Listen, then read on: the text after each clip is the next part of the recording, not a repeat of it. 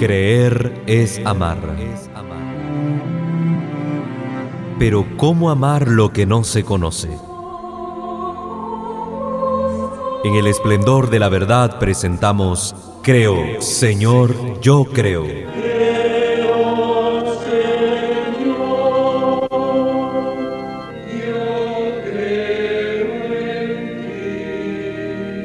Juntos profundicemos en cómo es la vivencia cotidiana de nuestra fe. Escúchanos y conoce más sobre nuestra fe católica.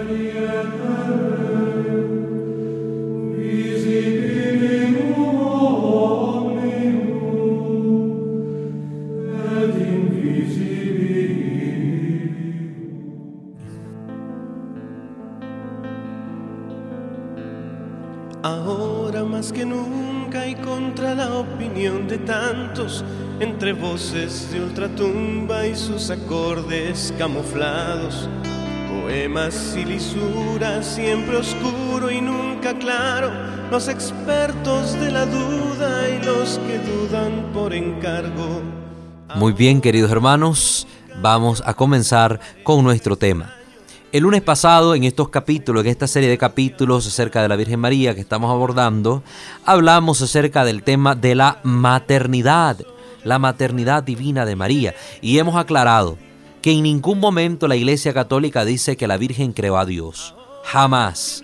Hemos dicho que por una obra inmensa de su poder y de su amor, Dios escogiendo a una mujer israelita, decidió, por la acción de su Santo Espíritu, encarnarse en sus entrañas purísimas y nacer de esta mujer.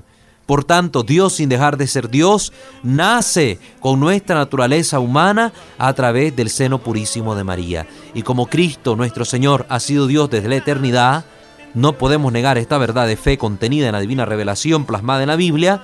Dios, nuestro Señor, ha nacido de ella, por tanto, María es Madre de Dios. María es Madre de Dios. Por tanto, esto no lo podemos olvidar. María es Madre de Dios. Y nosotros tenemos que tener esto bien claro. Bien claro. Y se cumple sobre todo aquella promesa que estaba manifestada por el profeta Isaías en el capítulo 7, versículo 14. Promesa que para el oyente de su época pues tuvo cumplimiento, pero que también se convirtió en una promesa, en una profecía a cumplirse en el Mesías del Padre. Y dice el versículo 14 del capítulo 7, mira, la Virgen dará a luz a un hijo y le pondrán por nombre Emmanuel. Esto está así tomado de la Septuaginta, de la versión de los 70, que en vez de traducir doncella, tradujeron la Virgen. Y ya por la divina providencia, por acción de la divina providencia, pues esto se convirtió en realidad en la figura de María Santísima. Y dice ahí el detalle curioso. Miren, la Virgen dará luz. Primero dice que ha sido concebido este ser sin necesidad de intervención humana, porque dice la Virgen dará a luz. Primera cosa que nos está diciendo. Segundo, el hijo que tendrán le pondrán por nombre Emmanuel, que significa Dios con nosotros. ¿Y cómo se cumple maravillosamente esta profecía en la Santísima Virgen María? María se convierte en la madre de Jesús. Jesús es Dios, Dios con nosotros, porque dice la palabra en el versículo 14 del primer capítulo de Juan, del Evangelio de Juan, et verbum caro factunes, y el verbo se hizo carne, ed habitavit in nobis, y habitó entre nosotros. El verbo, la palabra, que es Dios, Dios entre nosotros, Dios con nosotros, es dado a luz por María Santísima. Entonces María es la madre del verdadero Emmanuel. Y simple y sencillamente haciendo una traducción del nombre, miren qué hermoso queda. María, madre del Emmanuel. María, madre de Dios con nosotros. María, madre de Dios con nosotros. La misma Biblia hace esto eh, tan claro para el entendimiento. Lo que pasa es que nosotros solo nos hacemos colocho. Hace tan claro esto para el entendimiento. María, madre de Dios con nosotros. María, Madre del Emmanuel. Entonces eso no lo olvidemos. En relación con la maternidad hemos hablado acerca de la virginidad. Y ahora queremos centrarnos sobre todo en hablar de lleno acerca de este dogma de fe. De este dogma de fe. La virginidad perpetua de María. Nosotros como cristianos católicos creemos en una verdad de fe contenida en la Sagrada Escritura y fácil de entender desde la lógica que es que María ha sido virgen antes del parto, como se lo anunció el ángel, sin que conociera varón, iba a concebir. En el parto, ha sido virgen en el parto. Y esto lo explicaba muy bien San Agustín, que decía San Agustín, esto con un ejemplo, la luz, decía él. Así como la luz atraviesa el cristal sin romperlo, así el Hijo de Dios ha atravesado, ha atravesado el vientre purísimo de la Santísima Virgen María sin romper el velo de su virginidad, sin romper el velo de su virginidad. La iglesia cree que María es virgen también durante el parto y sobre todo que es virgen después del parto de la luz. Si este velo de su virginidad santísima no fue roto por el Hijo, este velo se mantuvo intacto incluso después de su virginidad, pues no tuvo más hijos que Jesús, como lo dirá la Sala de Escritura, donde veremos que la relación únicamente se establece madre-hijo, hijo, madre respecto a Jesús y a María. Siempre el Evangelio va a decir María, la madre de Jesús, y Jesús, el hijo de María. Esto está clarísimo para la Iglesia Católica. Pero es importante que nosotros hablemos un poquito más del tema para poder clarificar las dudas de aquellos que no comparten nuestra fe católica y aún así deciden ser, deciden ser cristianos. Es importante que ellos conozcan nuestras verdades de fe para que no digan cosas que no son, porque a veces he escuchado yo, queridos hermanos, a pastores no católicos, porque nuestros pastores católicos son los sacerdotes, a pastores no católicos hablar mal en contra de la Virgen, que fue una mujer cualquiera, que fue un vaso cualquiera, un instrumento que Dios usó, nació de ella y María una mujer ordinaria, que tuvo más hijos, incluso he escuchado hasta palabras feas, feas, muy feas, dichas a la Santísima Virgen María. aquí hay que tener mucho cuidado, hermano. Usted no sabe lo que está hablando. Si no sabe, mejor no hable. Porque si usted hable puede que pueda que se esté condenando por su propia boca. Recuerde que nosotros de la palabra que no hemos dicho somos dueños, pero una vez que ha salido la palabra en nuestra boca somos esclavos de esa palabra que hemos dicho. Y cuidado, usted se convierte en esclavo de muerte, reo de muerte, como dirá la Escritura, por las palabras pronunciadas contra el Señor y su Santísima Madre, la siempre Virgen María. Entonces, hermanos, vamos a entrar de lleno en esta materia después de la pausa. Por favor, no corten, no cambien dejen ahí la sintonía y luego pues continuamos con este interesante tema.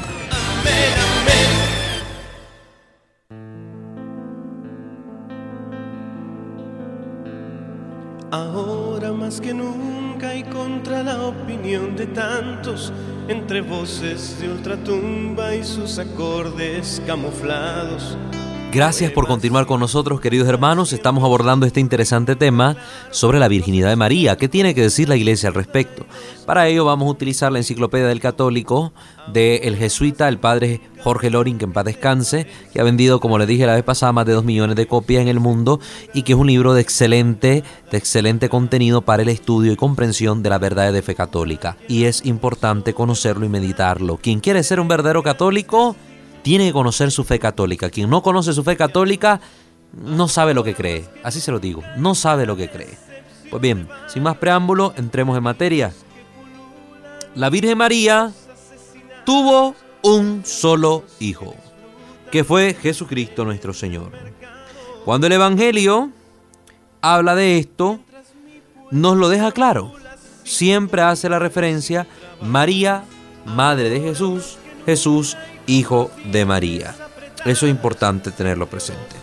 Miremos también lo que dice el Catecismo de la Iglesia Católica. Vamos a estar con, tres libros aquí a mano, tomándolo. El Catecismo de la Iglesia, la Enciclopedia del Católico y también el libro del diálogo, Diálogo con los Protestantes, en su tercera edición del Padre Flaviano Amatuli, para que ya sepan cuál es la bibliografía que estamos tocando. En el numeral 496 del Catecismo de la Iglesia Católica se habla acerca de la virginidad de María y nos dice el catecismo, desde las primeras formulaciones de fe, la iglesia ha confesado que Jesús fue concebido en el seno de la Virgen María únicamente por el poder del Santo Espíritu, afirmando también el aspecto corporal de este suceso, que Jesús fue concebido absque semine Espíritu Santo, es decir, sin elemento humano por obra del Espíritu Santo. Los padres ven en la concepción virginal el signo de que es verdaderamente el Hijo de Dios, el que ha venido en una humanidad como la nuestra. Solo con Cristo se da este fenómeno único en toda la historia de las Sagradas Escrituras. Solo Cristo nace virginalmente, concebido virginalmente. Por tanto, para nosotros el hecho de profesar la, la, fe nuestra en la concepción virginal de nuestro Señor Jesucristo es un evento grande, es un hecho grande, porque reafirmar que fue una virgen la que quedó embarazada Solo puede hacerse este nacimiento, este engendrarse alguien en el seno de una virgen, por obra y gracia de Dios. Estamos aquí dando loor, gloria, honor a la majestad divina que tiene semejante poder para concebir un acto que desde la lógica humana no es posible. Desde la sola naturaleza humana no es posible. Siempre para que exista un ser humano necesitamos un gen completo. Ya les he dicho, necesitamos los pares de cromosomas de papá, y los pares de cromosomas de mamá.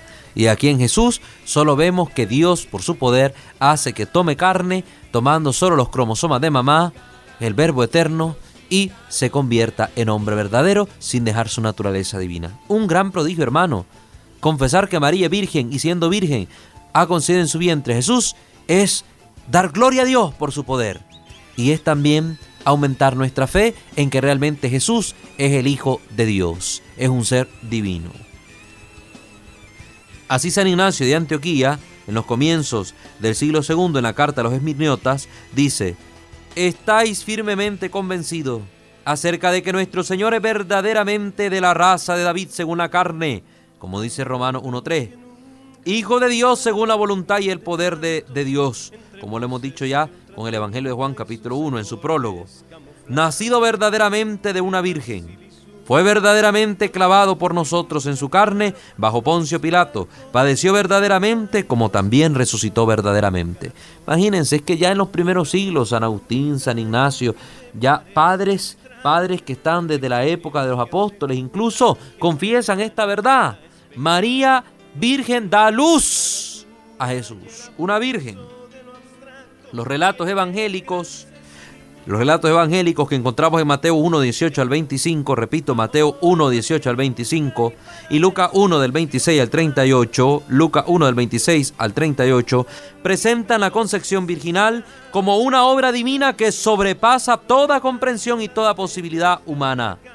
Lo que dice Lucas 1, 34. Lo concebido en ella viene del Espíritu Santo. Le dijo el ángel a José a propósito de María, su desposada como lo podemos comprobar también en Mateo 1.20. La iglesia ve en ello el cumplimiento de la promesa divina hecha por el profeta Isaías. He aquí que la Virgen concebirá y dará luz a un hijo. Isaías 7:14, según la versión griega, ¿verdad? Porque hemos aclarado en la versión que no es griega, en la versión aramea, en la versión hebrea, aparece el término doncella. Una doncella no necesariamente tiene que ser una virgen, sino una doncella, una señora, una mujer. Mientras que el término usado en el griego no es simplemente una doncella, una mujer, sino que dice literalmente parthenos, la virgen, es decir, una virgen concebirá y dará a luz. Entonces, esto ya fue prodigio del Espíritu Santo que los sabios, los que tradujeron, los 70 sabios que tradujeron la Biblia, el Antiguo Testamento al griego, pues pusieran la palabra parcenos en este texto de Isaías, Isaías 7:14. A veces ha desconcertado el silencio del Evangelio de San Marcos y de las cartas del Nuevo Testamento sobre la concepción virginal de María. También se ha podido plantear si no se trataría en este caso de leyenda o de construcciones teológicas sin pretensiones históricas, a lo cual hay que responder. La fe en la concepción virginal de Jesús ha encontrado siempre viva oposición, burla o incomprensión por parte de los no creyentes, judíos y paganos, como decía San Justino. San Justino, el gran apologeta y Orígenes, también padre de la iglesia, entre otros, no ha tenido su origen en la mitología pagana, ni en una adaptación de las ideas de su tiempo, Recuerden, no hay un mito pagano comparable con esto, como hacen los protestantes que dicen que la Virgen Isis concibió. ¿A dónde se dice la Virgen Isis? La Virgen Isis en Egipto. Nunca se le consideró virgen a Isis. Nunca se le consideró virgen, aunque era una divinidad pagana. pero no se trataba de una virgen que daba luz, que concebía. No, hermanos, dejen de andar inventando la abuelada, que ni los paganos de aquellos tiempos se atrevieron a confrontar con la mitología las verdades de fe contenidas en los escritos bíblicos. Así que no anden inventando la abuelada poniendo en el Facebook, en el internet, cosas que no vienen a colación, ni al lugar. El sentido de este misterio no es accesible más que a la fe, que lo ve en ese nexo que reúnen entre sí los misterios dentro del conjunto de los misterios de Cristo, desde su encarnación hasta su Pascua. San Ignacio de Antioquía da ya testimonio de este vínculo y dice, el príncipe de este mundo ignoró la virginidad de María y su parto, así como la muerte del Señor, tres misterios resonantes que se realizaron en el silencio de Dios. Miren qué hermoso. Tres misterios resonantes que se realizaron en el silencio de Dios. La profundización de la fe en la maternidad virginal ha llevado a la iglesia a confesar la virginidad real y perpetua de María, incluso en el parto del Hijo de Dios hecho hombre. En efecto, el nacimiento de Cristo, lejos de disminuir, consagró la integridad virginal de su madre, pues la liturgia de la iglesia celebra a María como la Aisparcenos, es decir, la siempre virgen, como la iglesia oriental lo dice de la Santísima Virgen. Ahora aquí vemos un problema, que a esto se objeta a veces que la escritura menciona a los hermanos y hermanas de Jesús. ¿Cuál debe ser pues nuestra postura ante estos famosos hermanos y hermanas de Jesús? Hay que tener en cuenta que la palabra se refiere a los primos hermanos y parientes que entre los judíos también se llamaban hermanos. La palabra, la palabra para explicar esto, en el idioma hebreo es la palabra ah, ahot, ahot, en hebreo y arameo, y tienen un significado más amplio que nuestros idiomas. Se usa para toda clase de parentesco. Esta palabra indicaba en el Antiguo Testamento primos, sobrinos, cuñado, y se usa también para señalar a los componentes de la misma tribu y del mismo pueblo, a los amigos, a los aliados y al prójimo en general, a los paisanos. Es decir, que tiene un significado bien amplio que al ser traducido al griego también mantuvo en su esencia el significado amplio de esta palabra. Por tanto, cuando se mencionan hermanos y hermanas de Jesús, no debe ser entendido como hermanos de carne y sangre, sino como parientes. Por ejemplo, Abraham, tío de Lot, en el Génesis 11:27, declara que los dos son hermanos, como lo vemos en Génesis 13:8. Primero nos aclara la Biblia que Abraham es tío de Lot, pero luego nos los presenta como hermanos. San Pablo llama hermanos suyos a Tito y Epafrodito. Lo vemos en 2 de Corintios 2:13 y en Filipenses 2:25. Jesús nos invita a no presentarnos frente al altar si tenemos algo en contra de un hermano, que en este caso equivale a un prójimo, a alguien a, quien nosotros hayamos ofendido, pero que es alguien que nosotros lo consideramos amigo, pariente, alguien cercano, como lo vemos en Mateo 5:23. También nosotros en el libro de Crónicas, en el primer libro de Crónicas, capítulo 15, versículo 4, podemos encontrar el siguiente texto. Reunió David a los hijos de Aarón y a sus hermanos 120. ¿cómo es esto? Si nos ha dicho ya la escritura que cuando fue electo David, cuando fue Samuel a la casa de su padre Jesé, dice que eran siete hermanos. Y ahora dice aquí la Biblia que son 120 hermanos. Ah, porque el término hermano no significa únicamente una relación consanguínea, sino que también indica parentesco, familiaridad, amistad, que son paisanos, también vemos Hechos 1.15, dice, uno de aquellos días Pedro se puso de pie en medio de los hermanos que eran alrededor de 120. También se le llama hermano a los creyentes en la fe, es decir, hermanos a los que comparten el mismo credo. Como ustedes ven, el sentido de la palabra hermano es amplio. Es amplio y debemos nosotros leer bien el texto para comprender quiénes son esos tales hermanos y hermanas de Jesús. Es posible que todos estos hermanos hayan tenido a la misma mujer como madre, 120, imagínense. Con relación al significado tan amplio de la palabra hermano, Tenemos muchísimas citas bíblicas que nosotros podemos analizar. Les digo algunas, las escuchan. Ustedes saben que este programa queda montado en YouTube, ahí las pueden volver a escuchar. O si no, compran en el libro Diálogo con los Protestantes, donde estamos sacando esta información. Vemos, por ejemplo, Génesis 14, 14, 16, Génesis 29, 15, Josué 17, 4, Levítico 10, 4, segundo libro de Samuel, capítulo 19, versículo del 12 al 13, primera carta a los Corintios, versículo 2, primera carta a los Corintios, capítulo 2, versículo 1, y Mateo 18, 21, 35. Entonces tenemos ahí unos cuantos ejemplitos y todavía podemos citar muchos más. Entonces esto lo tenemos que tener claro. Tenemos que tener claro que la palabra hermano abarcaba varios grados de parentesco.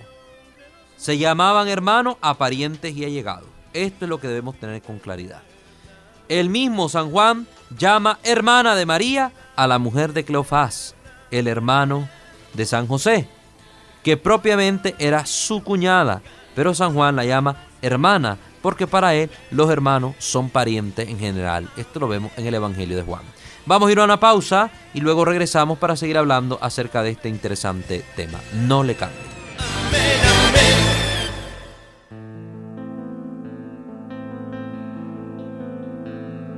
Ahora más que nunca y contra la opinión de tantos, entre voces de ultratumba y sus acordes camuflados Gracias por continuar en nuestra sintonía. Estamos tocando este tema sobre la virginidad de María, defendiendo la virginidad de nuestra madre.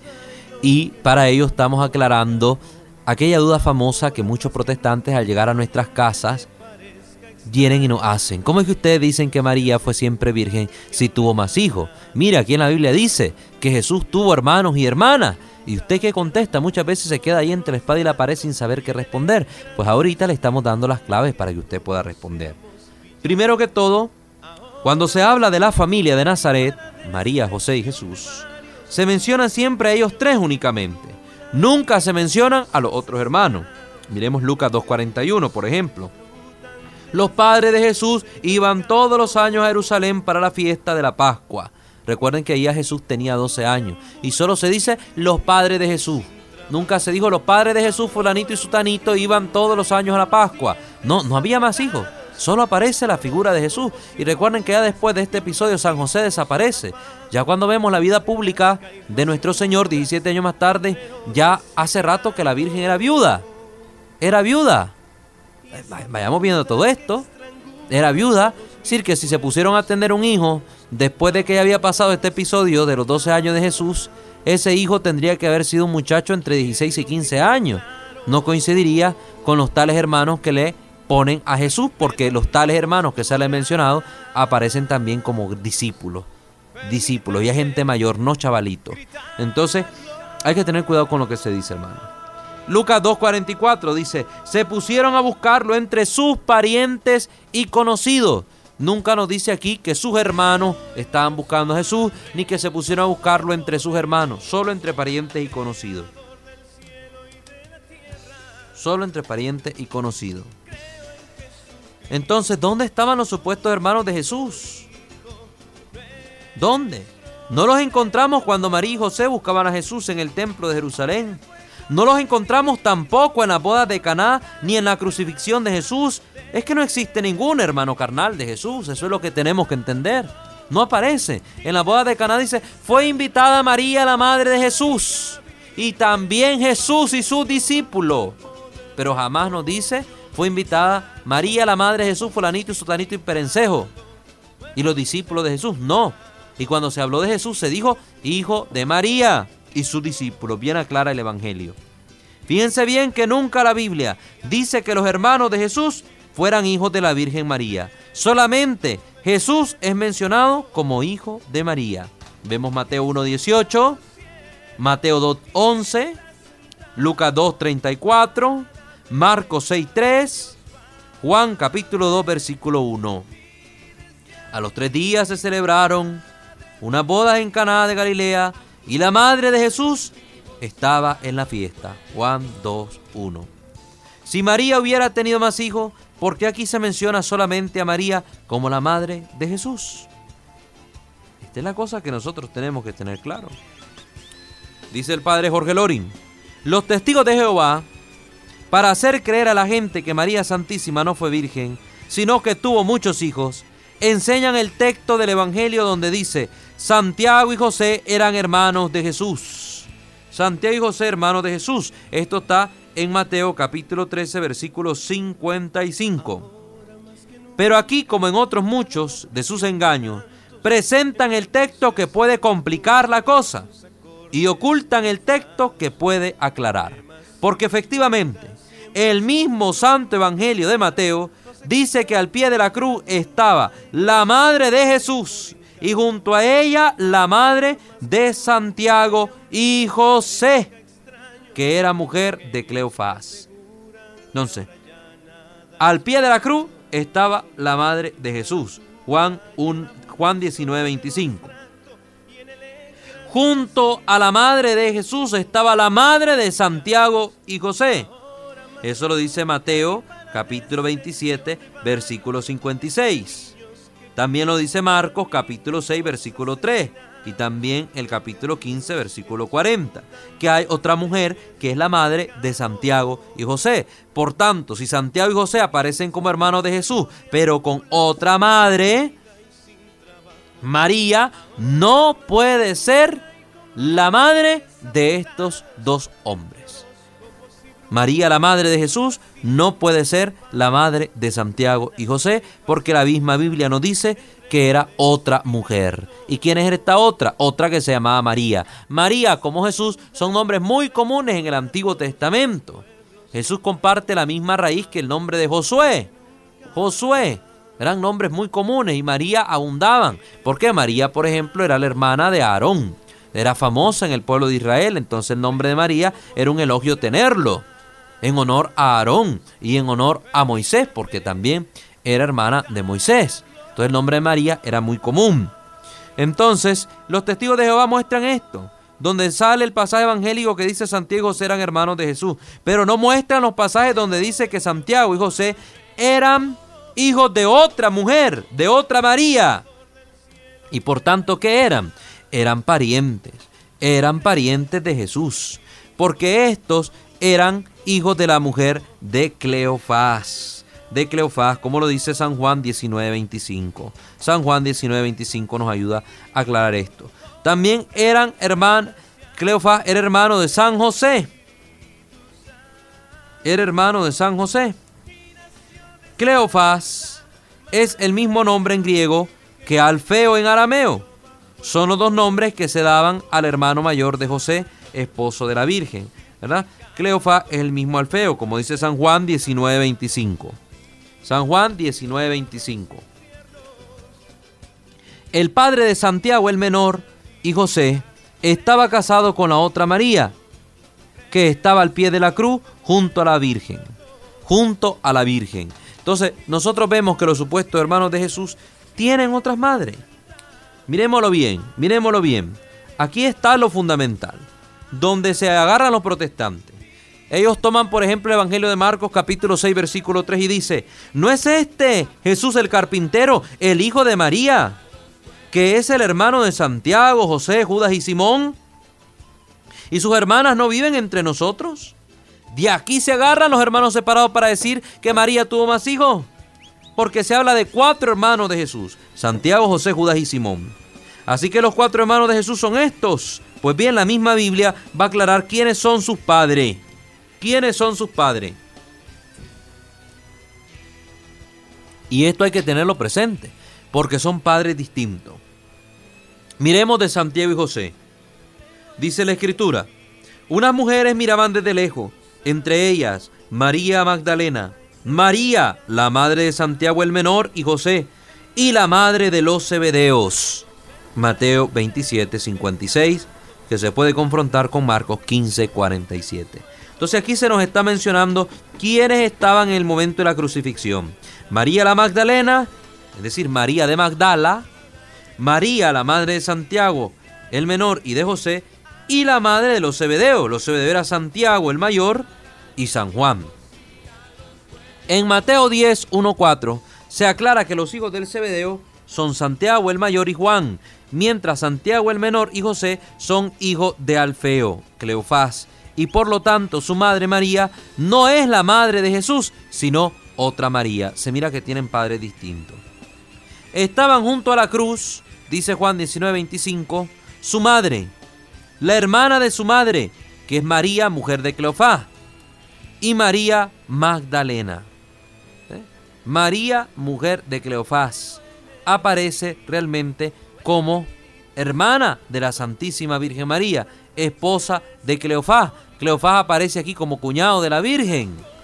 Entonces, si ustedes se fijan, por eso es que le llama hermanos el Evangelio, porque eran primos, primos hermanos de Jesús, como decimos nosotros, primos hermanos de Jesús, porque eran precisamente descendientes, descendientes de la misma familia que José y María. Vamos pues a una pausa y luego volvemos para poder comprender mejor esto que estamos hablando aquí. Que se habla de una María que es prima de la madre de Jesús, hermana prima, esposa de Cleofás y madre de Santiago el menor y de José. Muy bien, vamos a la pausa y regresamos.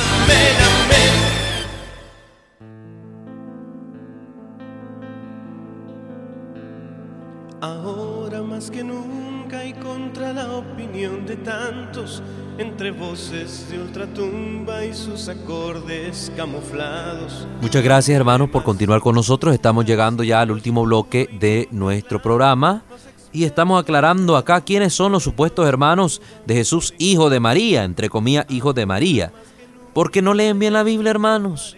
Aquí se dice María, la madre de Jesús. Aquí se habla de María, esposa de Cleofás, que es madre de Santiago el menor, y de José.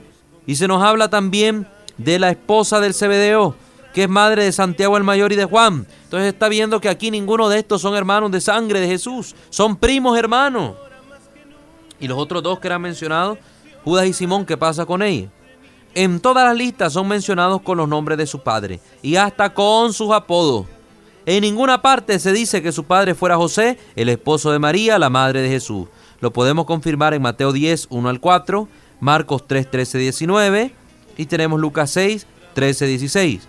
Se habla siempre de Judas Tadeo, hermano de Santiago, y de Simón el cananeo, apodado el celote no son hermanos de Jesús, son hijos de otra persona. Incluso Judas se habla que es hermano de Santiago.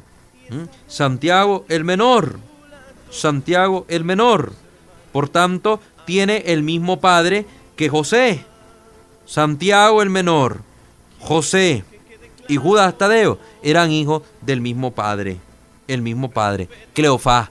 Y ellos tenían madres distintas, lo que indica que posiblemente esta María, esposa de Santiago el Menor y de José, era la esposa actual de Cleofás y que Cleofás en algún momento pudo haber enviudado y se volvió a casar porque vemos que tiene otro hijo, Judas Tadeo, pero no se menciona a la madre de este Judas Tadeo, solo se menciona a Cleofás como padre de él porque es hermano de Santiago el Menor y hermano de José, hijo de María, esposa de Cleofás. Están viendo cómo la Biblia aclara la Biblia misma aclara. Lo que pasa es que a los hermanos separados no les conviene leer así la Biblia, porque ellos lo que quieren es atacar la verdad de fe católica para hacerte caer en la tentación de que tú has estado engañado toda la vida y al final jalarte para su ideología, para su tendencia, para su búsqueda de Dios en el infinito y no sé dónde más, y alejarte de la verdadera fe de la Iglesia Católica.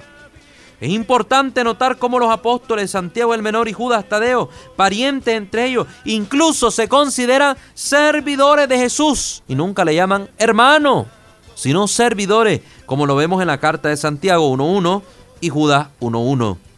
Si hubieran sido hermanos carnales de Jesús, seguramente habrían hecho alguna referencia al respecto, cosa que nunca hicieron. Además, si se hubiera tratado de hermanos carnales, ¿por qué? Y esta es la gran pregunta, porque antes de morir Jesús entregó a su madre al discípulo amado, que era un extraño, no era de su sangre, y no se la entregó pues a estos cuatro hermanos. ¿Por qué? María quedaba, ya era viuda, y ahora quedaba sin hijo porque una viuda todavía si tenía un hijo se defendía.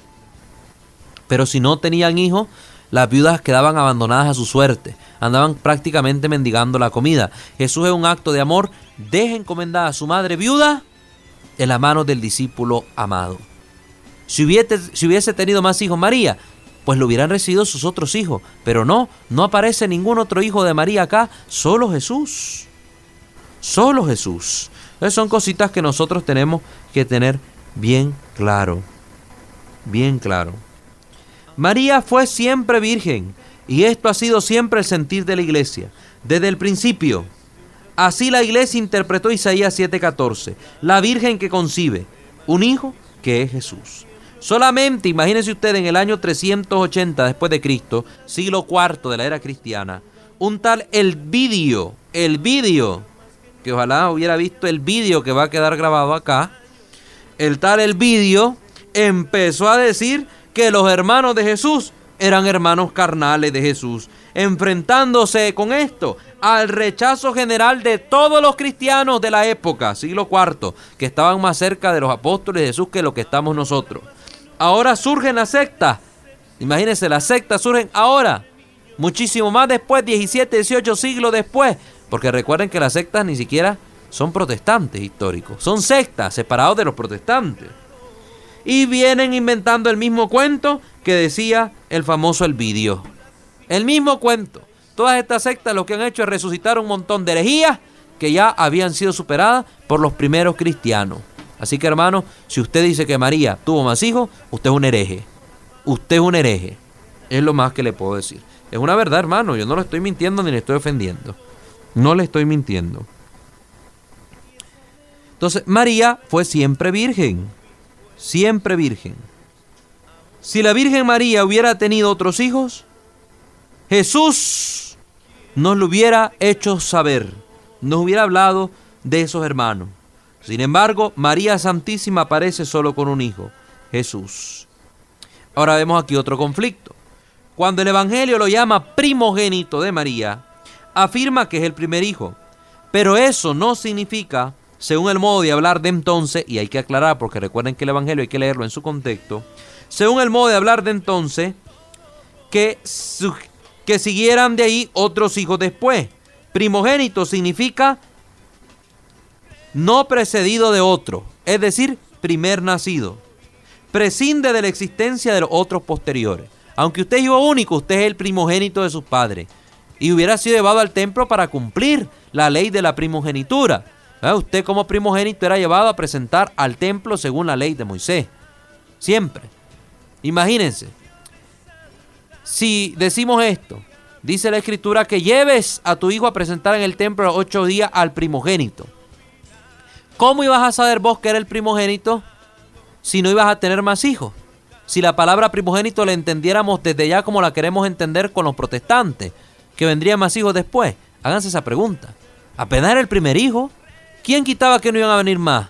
¿Cómo sabían que iba a ser solo el único? Pero era el primogénito y lo llevaban a presentar al templo. Es decir, primogénito de suyo indicaba primer nacido. No necesariamente que después iban a venir otro montón de hijos. Eso hay que tenerlo claro. Eso hay que tenerlo claro. Hace poco se ha descubierto una inscripción sepulcral de una madre joven hebrea que murió al dar a luz a su primogénito, dice la tabla sepulcral. Esto lo podemos encontrar relatado en el libro del padre Daniel Gañón, no todo el que dice Señor, Señor. También libro que aquí nosotros manejamos en el programa, ¿verdad? Libro del padre Daniel, Gañón. Ahí se menciona este hecho, ¿verdad? Una inscripción de una mujer judía. Murió al dar a luz a su hijo primogénito. Y ahí ya muerta iba a seguir pariendo cipote. Si nos ponemos al entendimiento que hacen los protestantes de la palabra primogénito, diciendo que luego vendrían más hijos. Entonces muerta va a dar a luz otro montón de cipotes. ¿Cómo?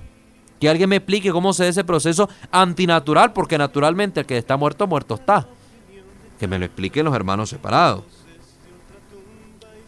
Se trata de un epitafio de una mujer llamada Arsinoe, descubierto en la necrópolis judía de Tel el Yudiet, Yeudiet, perdón, que lleva fecha del 28 de enero del año 5 a.C. y que dice así: Los dolores del parto de mi hijo primogénito me condujeron a la muerte. Ese es el epitafio que está grabado ahí. Los dolores del parto de mi hijo primogénito me condujeron a la muerte. Ya después no seguían hijo Sin embargo, se le da el título de primogénito por ser el primer nacido. A este propósito dice San Jerónimo que todo unigénito es primogénito, pero no todo primogénito es unigénito. Miren qué bella aclaración de San Jerónimo, por cierto, el que tradujo la Biblia, la Biblia completa, que ahora los hermanos separados la tienen cercenada, sin siete libros. Este mismo San Jerónimo Doctor que ellos mencionan cuando hacen sus propagandas sobre la Biblia, este mismo Jerónimo Doctor dijo estas sabias palabras. Todo unigénito es primogénito, eso es indudable. Pero no todo primogénito es unigénito. ¿Por qué? Porque hay algunos primogénitos que luego tienen hermanos, entonces no son unigénitos, pero siempre conservan la primogenitura. Yo soy el primogénito de mi padre, pero no soy unigénito porque tengo tres hermanos más.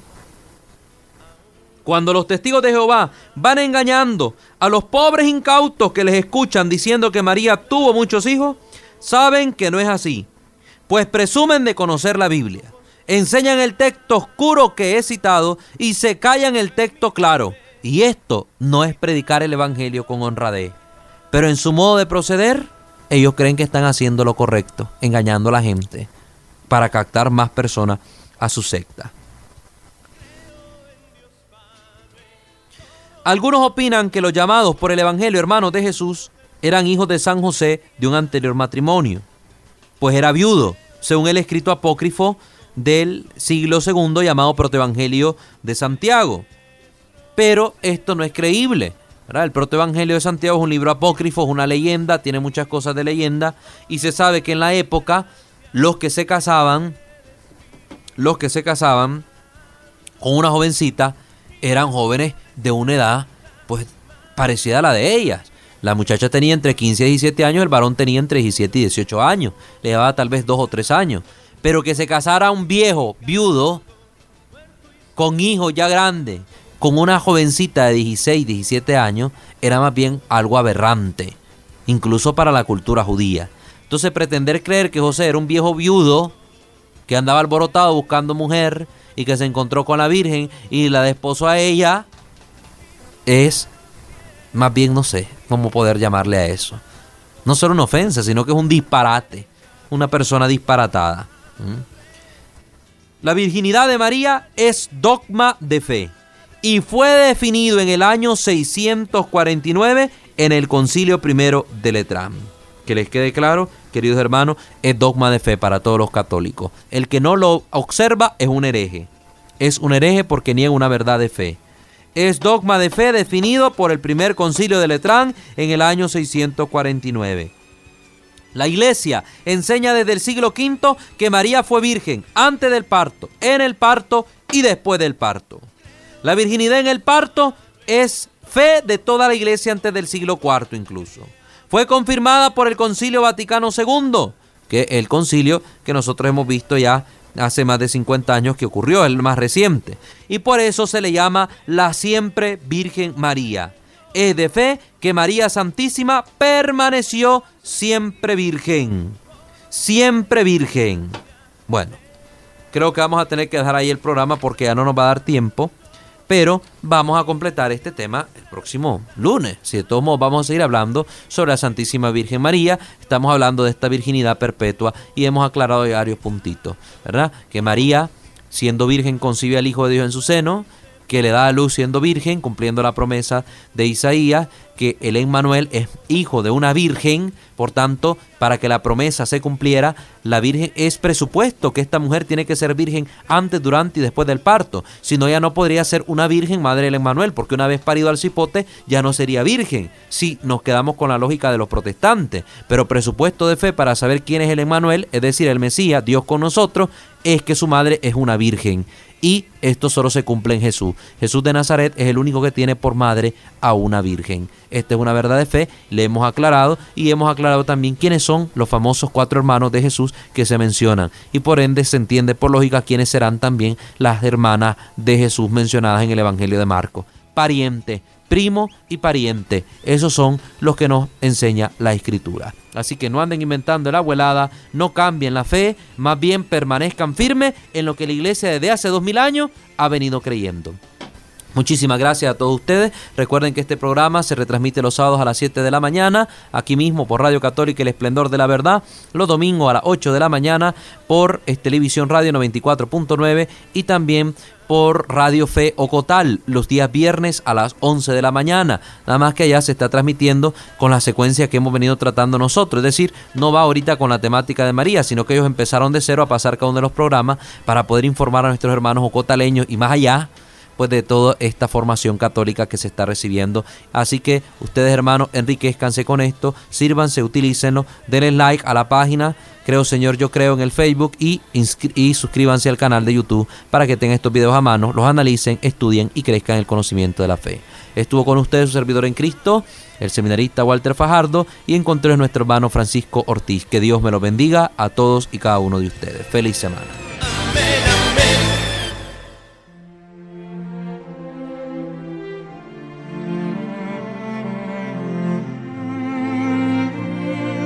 Creer es amar.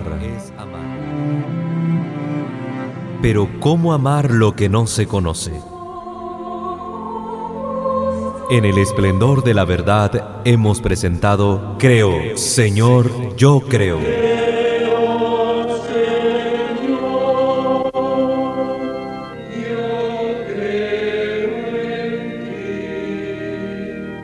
Donde juntos profundizamos en cómo es la vivencia cotidiana de nuestra fe.